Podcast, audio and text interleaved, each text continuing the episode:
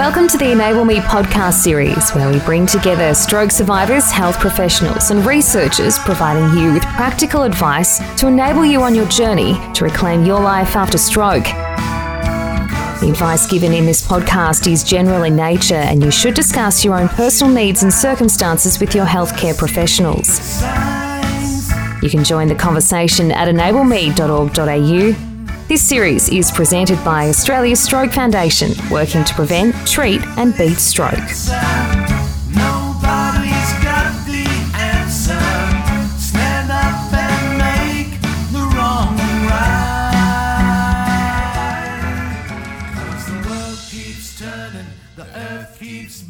There's usually a lot of attention given to rehabilitation in the weeks and months immediately following a stroke, but recovery doesn't stop there. Many stroke survivors continue to work on their recovery and see improvement for many years. And today we want to talk about how long term recovery works, what you can expect in terms of highs and lows, and how to make the most of it. And to help us, we're very lucky to have with us Professor Julie Bernhardt, who is the Director of the Centre of Research Excellence in Stroke Rehabilitation and Brain Recovery, Um, and also Head of the Stroke Division at the Florey Institute of Neuroscience and Mental Health. Thanks so much for coming. to me read out your long title there, Julie. No, sorry about that, but I'm glad to be here. Thanks for having me. Fantastic. And on the phone, we have Nadia Moffatt, who had two strokes when she was a teenager and is now a member of the Stroke Foundation's Consumer Council. Thanks for joining us, Nadia. You're welcome. Thank you for having me. And later on, we'll also be speaking to physiotherapist Carol Pham from Stroke Line. But first, I'd like to start with you, Nadia, and with the question that we always ask our stroke survivors. Could you tell us your stroke story? Sure. At the age of 12, I had a subarachnoid hemorrhage caused by an aneurysm that bled. So I woke up paralysed down one side, and I really found it hard because English was not my first language, and I had seven years of English under my belt, and my parents were horrified in the hospital, and I couldn't understand what had happened in English, so I didn't know how I was going to translate it to them. So I just put a smile on my face and just said, "Oh, don't worry, everything's going to be okay." But it wasn't. Everything was not okay, and I had a 99% chance of having a second uh, hemorrhage, but they discharged me to enjoy the rest of my life. Four years later, I had a second hemorrhage that was larger, and they said that if they didn't operate, I would die. But the surgery was so risky, I would only, there was only a 20% chance that I would survive it. I had the nine and a half hour brain surgery, and then I was discharged back into the community with my parents. And my parents always funded and organised my private rehab. I then went back to school. I went to university. I got a job. I worked for 32 years full time. I've had two children, and I'm now a, a nonna. So I've had a very rich life, but the rehab never stopped. It's ongoing all the time. And if you stop, you just lose your balance and you lose your strength. So it's a lifelong commitment. Right, and how has the re- recovery been then uh, since your strokes? Was that has it been like uh, continuous improvement, or have there been like ups and downs? There's been ups and downs, um, and then I struggle like most other people with depression, and so when you get depressed, you go back a little bit, and then you pick yourself up again, and you try a bit harder, and never ever give up. Never think that you can't do better because you always can. Okay, that is uh, that is like a very positive message there about yeah the the very long term recovery. Um, Julie, I want to ask you though, given that, um, as we heard from Nadia, that does continue for so long, why is there such focus in the in the first few months after a stroke? I think there's two reasons why there's a focus. One is uh, traditional, which is that that's just the way our services are organised, and I think anyone who works with people with stroke will say that uh, it, it's an inadequate system in that people are often still changing, but the services aren't there for them. We often describe it as the black hole, which I'm sure has been heard many times before. Patients say that to us, survivors say that to us, and we say it ourselves as clinicians. So there's that element, but there is also another side to it, and that is that uh, over, especially over the last 10 years, as we're trying to understand more about brain recovery, the animal research is telling us that there is a, a window uh, that seems to be very optimistic for getting the most that you can early. Doesn't mean it's everything, but certainly for getting, for optimizing maybe the rate and extent of recovery. And this seems to be, certainly, and I'll in animals, this seems to be anywhere from five days after stroke and maybe even earlier to 30 days. And then after that, uh, there's really quite consistent signal that things drop off. So the potential for change drops off. So that's why I think there's also this other side of it, which is um, the importance of trying to do as much as you can in that early phase. Now, I'll say that, but of course, the other side is that we know that um, some people really can't activate themselves in that time zone. It's not possible, depending on what kind of stroke they've had. So I agree with Nadia. You know, I think it is a lifelong process. That's the other thing that we need to make clear to people that um, the ability of the brain to continue to change is uh, well recognised now, and so you can always make some changes. We're making changes. We'll be different at the end of this um, session than we were before because our brain is just constantly changing. So that's the potential. Okay, so people do use the um, the word neuroplasticity, which we've done a podcast specifically on that before, and it is kind of the word that I think gets thrown around a lot Yep. in this kind of context. But it's nothing. From what you're saying, it doesn't sound like it's anything special. It is like just what the brain does normally, and it constantly is changing anyway. Yeah, correct. And I think that, uh, and again, this is something that we've known as neuroscientists for a long time, but that uh, books uh, like The Brain That Changes Itself really brought that information into the public realm. And so that term started to be used. It's really a global term for a lot of different processes. And what's important now is that we start to understand what those processes are and we try and find treatments that harness each of the pro- potential processes that are at play as the brain changes. That's really uh, the exciting direction for us right now. And that's both in that early window as well as later. uh, You know, when we use terms like chronic stroke, that's sort of a whatever that term means, it just means that it's sometime after six months generally. But I think what you're what you're hearing is that in that phase, when that six month window has passed, there's still potential for change. We have to find the treatments that really get that those those uh, physiological brain activation things happening. I'm using very plain language and not using neuroplasticity. Um, we have to find things that target those specific pathways, and that's where we'll find some improvements in the future. In your stroke recovery, the answers you need are not always there when you need them, but you can always go online to the Enable Me website and ask the health professionals at Strokeline. You might notice some changes and not be sure if you should get them checked out. You can ask on Enable Me. Perhaps you feel your progress has plateaued and you need some help setting new goals to keep going forward. You can ask on Enable Me. We're not here to replace your doctor, but we will give you the latest evidence based information to help you live well after stroke.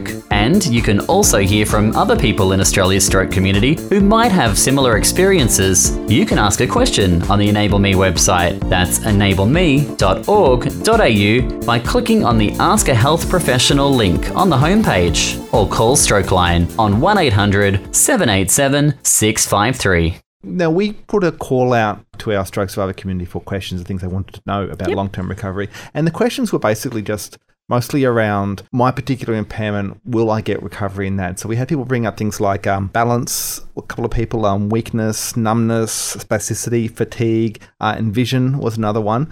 Uh, do all these things, are all these things able to get recovery or is there a limit on certain? There are, um, I, I believe that there's potential for recovery in all domains. What I can tell you from a research perspective is that we know a lot more about motor recovery and sensory recovery. So that's just because that's where the researchers have typically researched. Uh, things like your thinking ability, uh, your vision, things like fatigue, uh, which we recognise as being really problematic for people, just have not been as well researched, and so we can't be as clear. We do know that there could be quite um, distinct time courses for recovery for different parts of a person uh, and different domains, as we would call it. So, motor recovery might be really happening early and may taper off still with potential to improve. Speech and language may not really start to kick off and recover until later. And I think what I want people to understand is that um, part of the challenge that we have is both the complexity of stroke because there's so many things affected. We have a, a problem with not having enough um, capacity of researchers working in recovery, and that has held us back. And mm-hmm. that's so that's why uh, the Centre of Research Excellence was started to try and get a bit of a core of people interested in this area. And I think we didn't have, um, you've got to have those interested people. They've got to want to really work with the consumers and study those areas. And so we're really in very early days in a lot of our understanding in these areas. Uh, look, it sounds like with the yeah the different uh, factors, as you said, there's possible different timeframes involved. Uh, Nadia, um, is that something that is your experience as well? Did you find that uh, different things recovered at a different speed? Yes, and some things didn't recover at all. Yes. Okay, so what's what kind of things were I guess were quicker to recover? I started walking again pretty quickly. My mum hired a heated pool and put me in it, and so within a few months I started walking again. But uh, my arm was so slow and it's still not extremely useful, and my vision hasn't really recovered. So uh, the fatigue is a long is a lifelong thing. I think it's something you never quite grapple, so you just manage it the best way you can. So I guess for everybody it would be different, but you know, like I always say to people, while you're alive, there's always hope, and you keep trying things, and some things will work and some things won't, but it doesn't matter because you're still here and you're still battling on. Fantastic. And uh, you're just achieving things differently. Now, I guess something else that relates to uh, speed of recovery is uh, this concept of the plateau that a lot of people talk about. Uh, Julie, can you tell us, do we know why that might happen? That it's sort of things stop for a while and then continue? This is this is a really interesting area um, uh, because when you look at big populations of people and you group them all together, and then you measure their recovery over time, you do see a plateau, and the plateau happens around about three to six months. And um, medical wisdom, up until about five, ten years ago, and we're still battling against it actually, was that that's it. So that's the plateau. We've seen it in large groups of people. You're not going to recover much beyond that. And so at a population level, it, it does seem that, that there is this sort of rapid period where people improve and then things start to slow down. But as um, Nadia and others will say that you can have bursts of change, and that's actually very interesting. Um, and it, it speaks to the potential for some kind of mechanism we don't understand. So the answer is we don't understand why some people may then kick off into a new um, period of optimal whatever it is, the environment that's uh, that's in their brain and in their whole system, and uh, probably surrounding them, that somehow kicks them into a new zone. Um, but I think what Nadia described earlier is um, engaging in therapy later and still being able to see significant change. And we know that, uh, that we know that that happens. So we don't understand uh, what happens with the recovery process at the human level as much as we understand at the biological level with um, okay. earlier models like with rodents. And that's, a, that's got to change. That's Julie. really old school. Yes, Nadia. Do you think that it might have something to do with the, because I don't know about other stroke survivors, but I've I've definitely got my awareness has been affected, and sometimes it just takes you a lot of time and repetition to become aware of something. And do you think sometimes it, by the time that your body brain processes the awareness of something and then starts to deal with it, maybe that's one of the lags? Yeah, I think that's a really good point. And what you're describing as awareness, we might describe even at, at attention but it may be more than attention. But we do see changes. Um, there's some really interesting work uh, with Leeanne Carey's group who are looking at sensory changes and seeing that you can really make significant change with um, doing a targeted training program. There's lots of other examples as well. But it could be that you're in a phase where you are able to really focus in on something. And maybe you weren't able to do that before. Yep, yep, that's what I'm thinking. Yeah, and I, I do think that that's I, I do think that people experience that. They've certainly described that to me as one of the one of the really interesting different things that happen as they move through their recovery process. Oh, good. It's not just me then. No, not at all. This sounds like what you're saying, Julie. There are a lot of things we don't know about long-term recovery in this. Um, what are the kind of things that uh, you're interested in researching at the, Centre for Research Excellence? everything.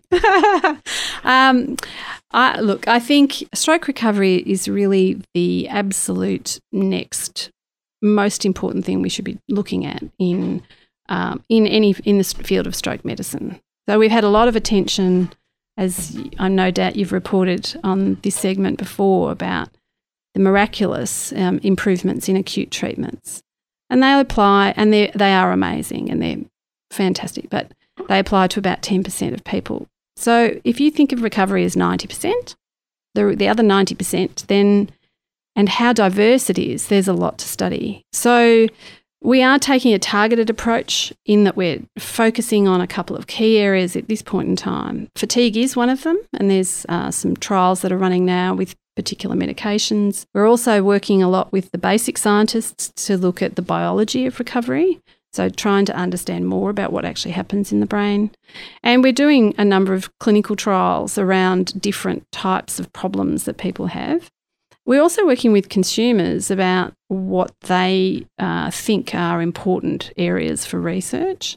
And we've been doing quite a bit of work with young stroke survivors because they're a bit of a neglected group, Nadia, as no doubt you experienced when you were young. Yeah. Uh, yeah. So, uh, and they really do have quite um, distinct needs. And one of the big gaps that they talk about is a lack of psychological a- attention to their psychological needs, and that's around adjustment, depression.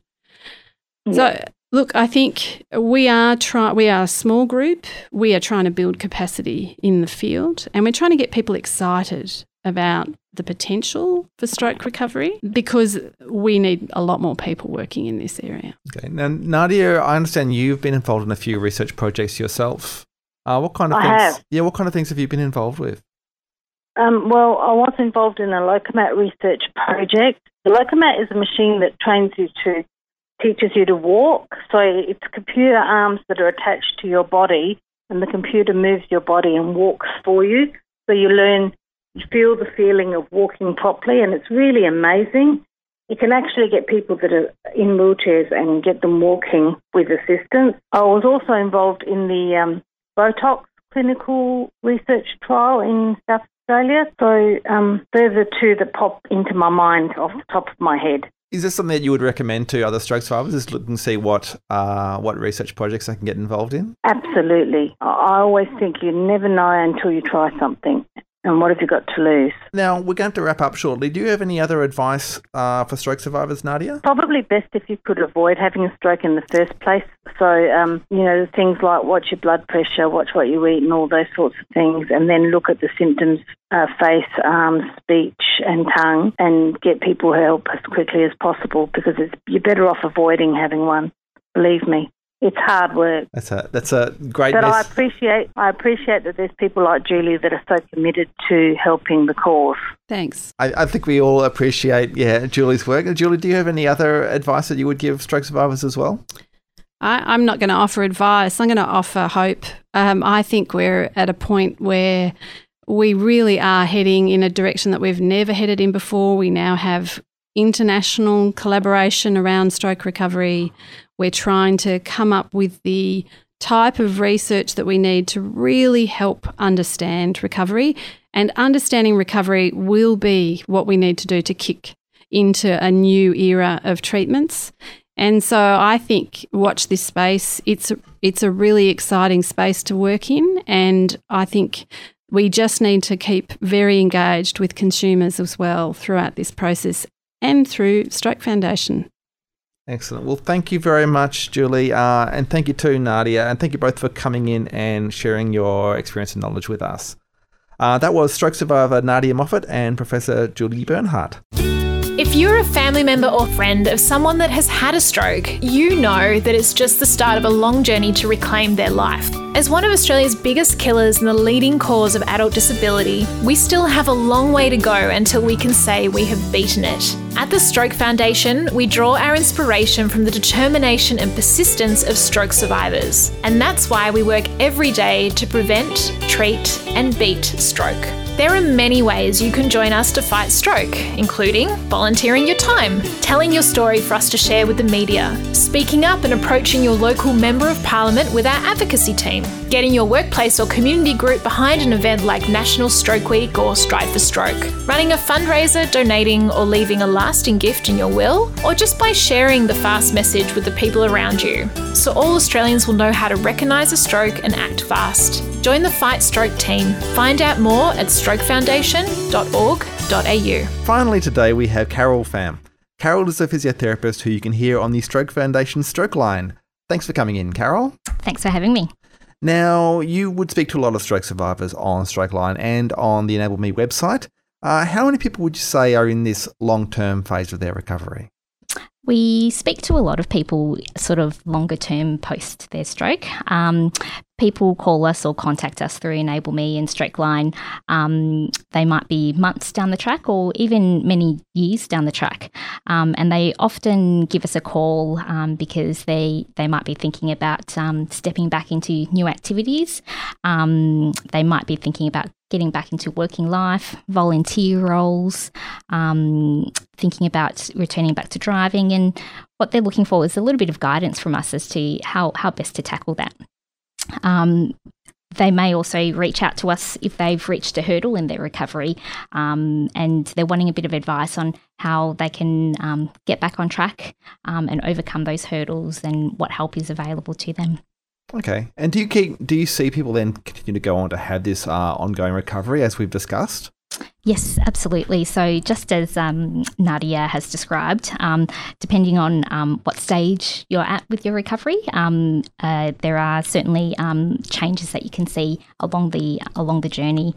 So, um, people who have suffered a severe stroke may take longer or need need more time with their recovery.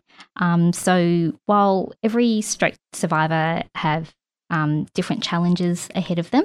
Um, recovery in the long term can be, I guess, assisted by consistent and um, constant work.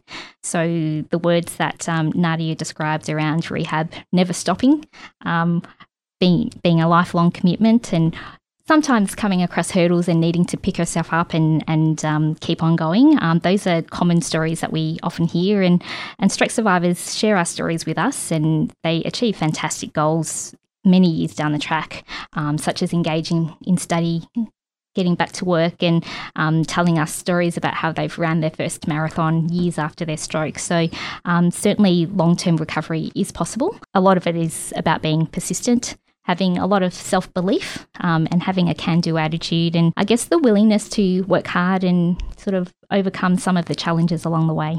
Great. Okay, well, given that, what would be your top tips that you would give to stroke survivors who are trying to continue their recovery long term? One of the biggest tips that I can give out to stroke survivors is to set yourself some goals and make a plan to achieve them. Um, on Enable Me, our website, uh, we have a framework to help stroke survivors create their goals, um, set a time frame for their goals, and think about what steps they might need to take to achieve them and also consider the obstacles um, that they may have to overcome along the way. Um, it's always been helpful um, for those who can surround yourself with a supportive network. So involve your family and friends in the community if you can. Um, you might like to connect with other like minded people. Um, so, um, getting in contact with a local stroke support group and sharing stories and sharing tips and experiences with each other to help achieve your goals is often quite helpful. Also, consider health professionals. Your GP is an excellent contact point that you can talk to about your goals, and they can often link you into rehabilitation options in the community. So, um, for your goals, you might need physiotherapy, occupational therapy, speech therapy, psychology support. There's a whole array of resources that you can tap into in the community. And having that conversation with your GP and working out whether local, private, or local community um, publicly funded community rehabilitation programs can help you along the way is, is often um, helpful as well. Yeah, great. Uh, and there is, uh, I believe that on Enable Me, there is information on how to find these kind of rehabilitation programs and also how to find the stroke support groups and that kind of thing. Absolutely, and and hop on there if you get a chance because um, you'll get to read some of the um, stories of other stroke survivors and some of the goals that others um, sort of set themselves further down the track as well. So it's quite inspiring. Fantastic. Well, thank you very much for those tips, uh, Carol. Now, remember, if you do want to speak to a health professional like Carol, you can call Stroke Line on 1 800 787 653. That's 1 800 S T R O K E.